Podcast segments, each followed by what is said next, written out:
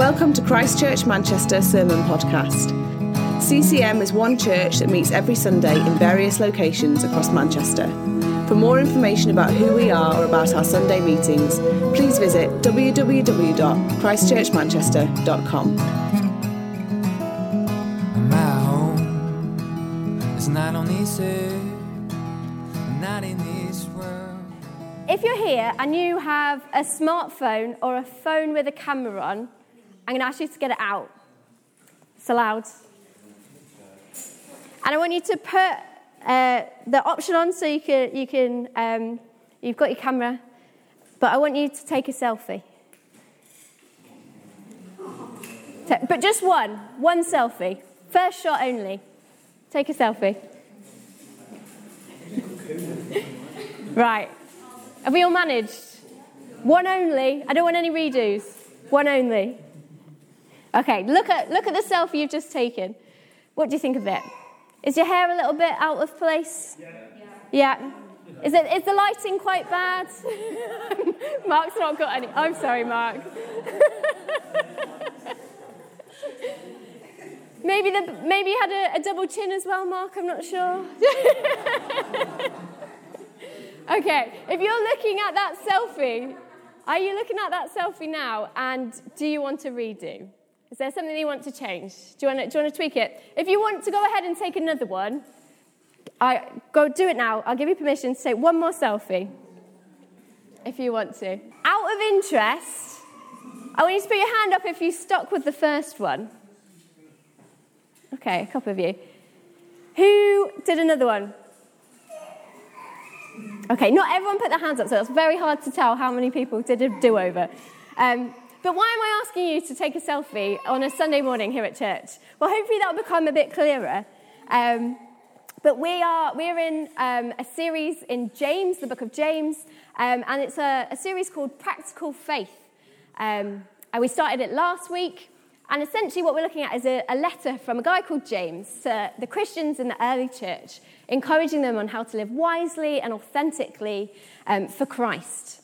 And in our passage today, we're going to be looking at a, warning and encouragement from James to his readers about the importance of taking action.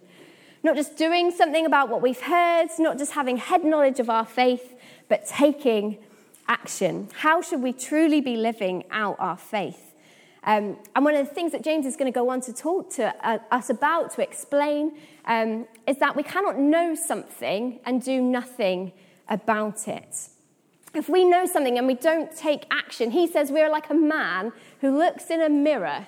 But I don't have any mirrors, but you all have a mirror in your pockets, which is the selfie that you just took. That's, I'm counting that as a mirror. You can see yourself.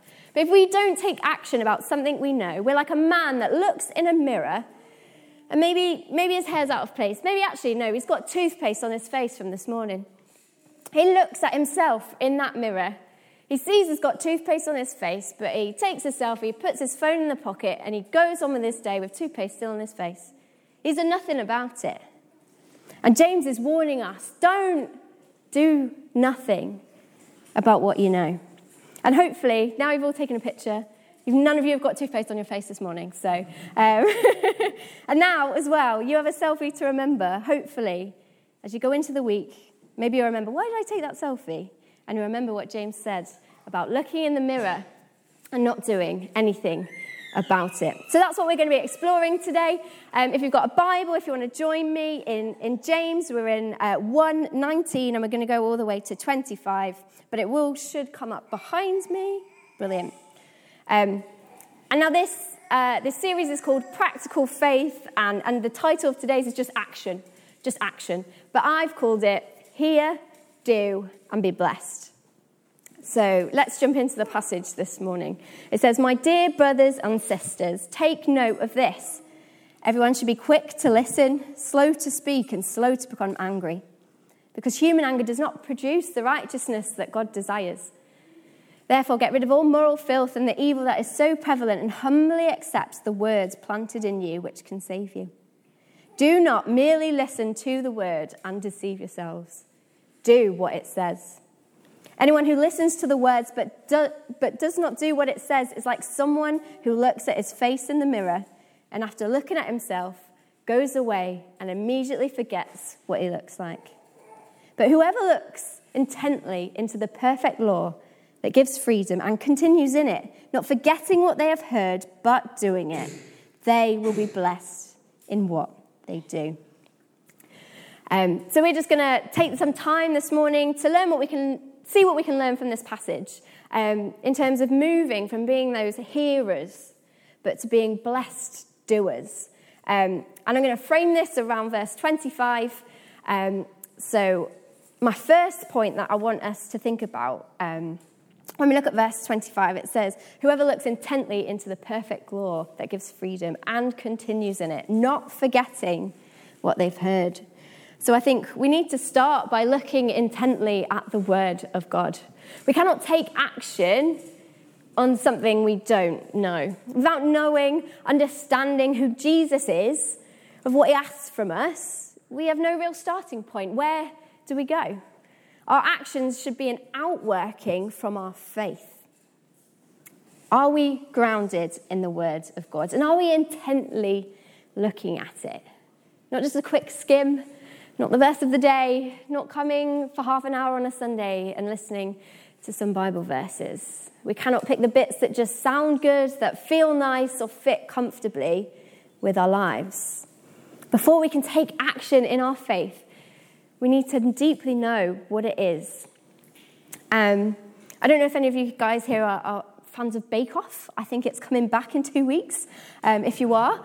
Um, and in Bake Off, there's a part of uh, the challenge for uh, those of you that don't know Bake Off, it's like a, a competition for people that like baking. Um, and one of the challenges that have to do is called technical challenge. Um, so what they do in a technical challenge, the judges they'll show the audience watching the TV this is the perfect example of a baked Alaska. And you go, oh, and they'll say, this is what it looks like, this is what the perfect consistency, this is what it should taste like, this is the perfect example. And then the competitors have not seen the perfect example, they just get given a piece of paper with very limited instructions on what the recipe is and how to make it. And as you go further on through the competition, if you get to the final, they just get a piece of paper that says, make a baked Alaska. Um, and the winner, the winner of the challenge, is the person that can recreate the best looking baked Alaska that looked just like the one that they showed you at the beginning. Paul Hollywood's there, he's there. there. Um, and why do I tell you this? Well, I think if we are trying to put our faith into action, it's very hard if we have no, no idea, no, no context for what we should be doing. And if you're in Bake Off and you have no idea what a baked Alaska is, you've got minimal instructions, how are you supposed to know where you're going? You have no context, you have no example, you have no instructions, and you don't know what the end goal you're aiming for is. You're probably not going to do very well in Bake Off. Um, and if we're trying to do that, we're not going to get anywhere. But when we dive into the Word of God, what we see is that actually Jesus is our perfect example. There's four different books of the Bible, we call them the Gospels. Um, if you've never looked in the Bible before, start there. Um, the Gospels tell us all about Jesus, why he came, how he lived, what he did for us, and what that means for us now. That should be our starting place. The faith in Jesus is what drives our actions, and he is the perfect example. So, what then is our instructions? If Jesus is our example, what, what's the instructions for us? What's that recipe? Um, and when Jesus was actually asked himself, What is the greatest commandment? Jesus replied, Love the Lord your God with all your heart, all your soul, and all your mind. This is the first and greatest commandment. And the second, love your neighbor as yourself. All of the law and the prophets hang on these two commandments. I'm sure you've heard that before. But this is where everything should start from. Everything else in the Bible, it says, hangs on these two commandments love God above everything else and love others. This is the simplest recipe. This is the shortest set of instructions that we could have. If we know nothing else, we need to love God above all and love others. But if we are intently looking at the Word of God, there is so much more in there that God is calling us to do. I wonder what areas of your life God is calling you to obedience. What have you heard? What have you read? What do you know that you are yet to live out, to take action? I encourage you this morning, whether it's now, whether it's later in the worship, to, to ask God to reveal that to you. What is that obedience you need to step out in? Let Him stir that up in your heart this morning. Um, as I was thinking about this, there's a, a list I think that's going to come behind me of things that I, I read and I thought, you know what? I'm not very disciplined in taking action on in these a lot of the time.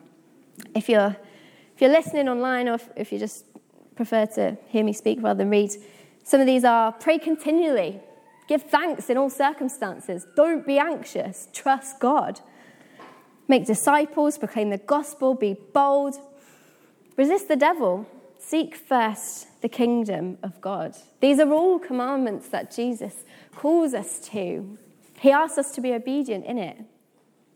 What is God calling you to obedience in? So, there we have, when we look intently at the words, we see the perfect example in Jesus. We see Jesus, he says, Follow me, do as I do. Jesus gives us the instructions. Not only that, Jesus also is where we're trying to get to. And he is the example we are trying to recreate. Our end goal in living out our faith is to become more Christ like, to recreate the example of Jesus, to mature in our own faith, to grow as disciples, to become more like Jesus, so that we can recreate that example for others. We can show how much our faith has transformed us. When we look intently at the word that is the Bible, we see Jesus as our example, he shows us the steps we need to take, and He is the end goal. That's where we need to start. But our passage today says we cannot forget what we've heard. Okay, you've heard it, you know it. Don't forget about it. Don't let it go in one ear, come out the other. You come on a Sunday, by Monday, it's gone. Don't forget about it. Okay, so how do we not forget about it? We could we can make time, can't we? Make time to read our Bibles more. We could get some friends together. We could read with them. We can meditate on it. We can memorize it. And these are all good things, don't mishear me. But if we do nothing about this, when we've memorized it, we've meditated it, if we do not take action, James says this is pointless. Absolutely pointless. Don't be the guy that looks in the mirror with toothpaste on his face, forgets about it, does nothing about it, walks away. We need to put our faith into action. We might as well have forgotten about it if we're not taking action. But more than that, James also says you're deceiving yourselves. If you're not taking action, if you think that hearing is the same as doing, you are deceiving yourselves. Um, I'm going on holiday at the end of the year. I'm very excited. Um, and it's a hiking holiday. Um, and we're doing a lot of walking. And we've signed up to do a trek with this guide. Um, but as part of that, I had to sign a little consent thing. I, t- I agreed to all the terms and conditions that said I was in good enough physical fitness to be able to partake in this hike because it's quite challenging, um, it's very steep, um, but mainly because um, there's a you have to keep up the pace because there's a specific time limit, there's a time window in which you're allowed to do it. So you really have to be able to keep up. Um, so I, I ticked the box, I agreed to the terms and conditions, and I signed up for the gym. um, but as well as signing up for the gym, what I also did, um, I found like on, on Instagram Reels, don't know if anyone's a fan of Instagram Reels, um, Facebook videos, there's all these people that put all this content online um, about you know, how to use the equipment at the gym, the routines you should be doing, what the kind of best workout should be. Um, and I was showing Dan this the other day. I was like, this is how you do a deadlift. This is how you do it. Just deadlift. This is how you do it. Look at all these videos. Look, I know, I know what I'm doing. Look at all this. Um, I was really proud of myself, actually. But, but Dan challenged me and he said, yeah, but have you done any of this? have you done any of this? And I was like, well, I didn't go this week. I didn't go this week, did I? Because I had this on and this on and this on. And last week, we were just so busy. So, you know, I, I guess I haven't done this. No, I, but I know about it. I do know about it. Look, I've been putting in the work. I know all about it. Um, But when I get on my hiking holiday, when I go on my challenging hike, if I've only watched Instagram reels of how to get fitter, how to improve my cardiovascular health, I'm not really going to be okay, am I? That, that, full admission, I'm not going to be okay if I do that. Um, but why? It's because I haven't changed. I've not changed at all. By knowing all this information, by watching all these videos, nothing has changed. Um, it's quite arrogant of me to think, know, I'm quite a pro at the gym now. I've watched all the videos. It's also quite hypocritical of me if I go around walking around to everyone saying, actually, I know what you should be doing at the gym because I've I know all about it. I've watched the videos. Um, but more than anything, I am deceiving myself. I, I am not changing. I am not transforming. So I'm not going to feel the benefits when I go on that holiday. I'm going to be out of breath. I'm going to be struggling. I'm going to not enjoy myself. I'm deceiving me more than anything else. I'm deceiving myself. And Jesus says this is foolish. It's foolish. He says, Anyone who hears these words of mine and puts them into practice is like a wise man who builds his house on the rock. The rain came, the streams rose, the winds blew and beat against that house, but it did not fall. It had a firm foundation. But everyone who hears these words of mine and does not put them into practice is like a foolish man who built his house on sand.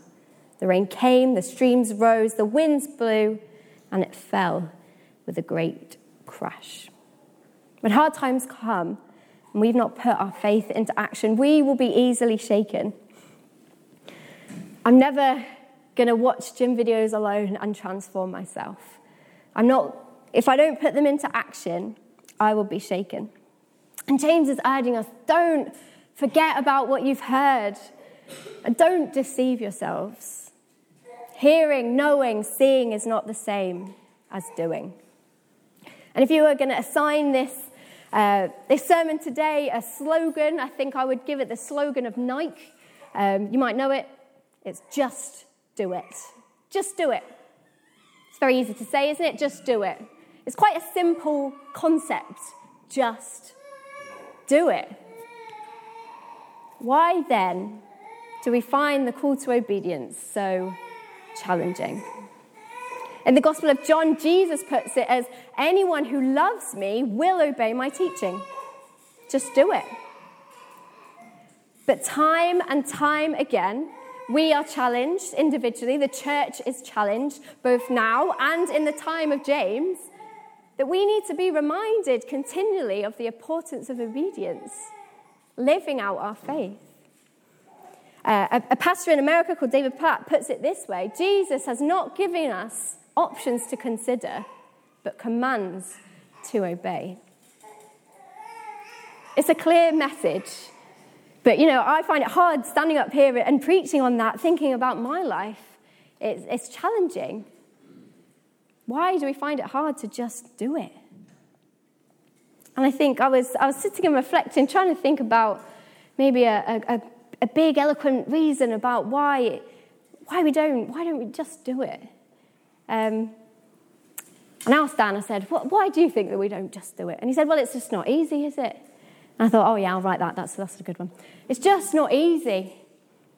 To follow Jesus is to live in the world, but not like the world. We have to actively choose to live differently. It's difficult, it requires effort, and it's costly. Jesus knew this. He said, Deny yourselves, Pick up your cross and follow me. It's the same reason why I'm happy to watch lots and lots of videos about going to the gym, but not go to the gym.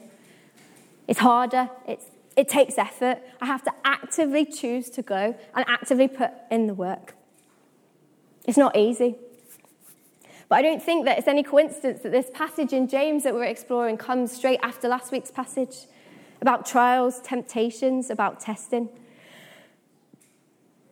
When trials and troubles come our way, when our faith is tested, how much harder is it to actively choose to live differently? If we've not built our house on that rock, when storms come, we will fall apart. If we've not built our house on the rock, if we've not lived out our faith, what happens when those tests come? Well, I think we react.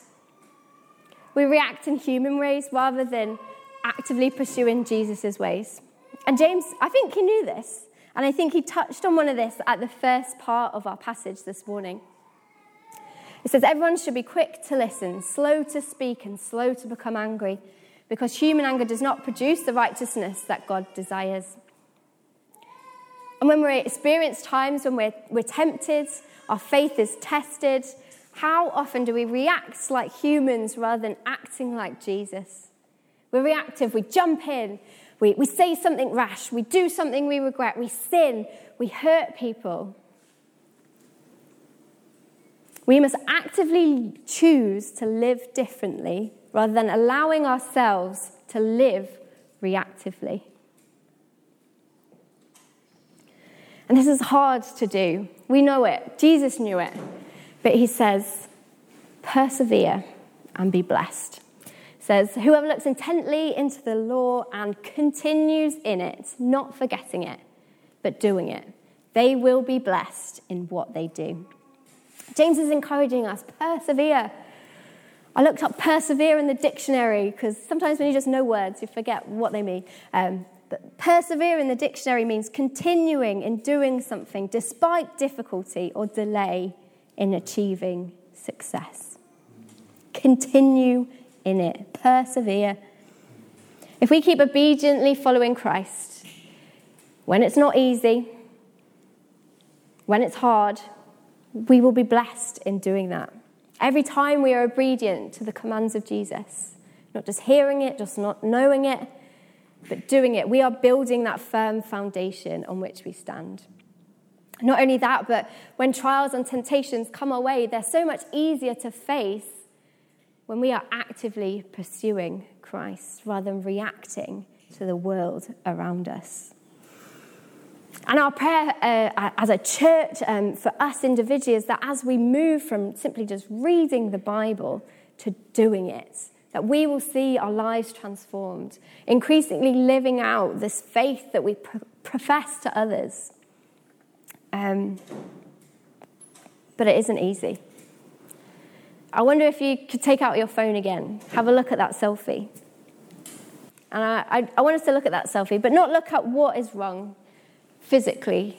What do we want to change in our appearance? But I want to reflect are we reflecting Jesus in how we live out our faith? Do we know the word? Do we live it out? What is God calling us to obedience in? How can we be a better example of the faith in which we believe? At the, at the end of this passage, uh, James goes on to, to really quite firmly say, look, if you love God, the basic thing you could do is look after the neediest in society and shun the world. And I was, before we started this series in James, I was reading a, a kind of a commentary, a Bible study from a guy called Francis Chan. He's an uh, American pastor. Um, he was very challenging in a video, and he, he, he lives in America, and he said, In America, there is half a million children who are orphaned. Half a million. There's a million churches in America. If, if one in every two churches in America thought, let's do something with our faith, there would be no longer any unlooked after child in America. And although that seems crazy to us, that is not only a challenge but an encouragement of if we live out our faith, what could we do? And I don't know what obedience is for you that God is calling you to, but I encourage you now to ask Him to reveal that to you, to prompt in your heart what do you need to do to take action on your faith.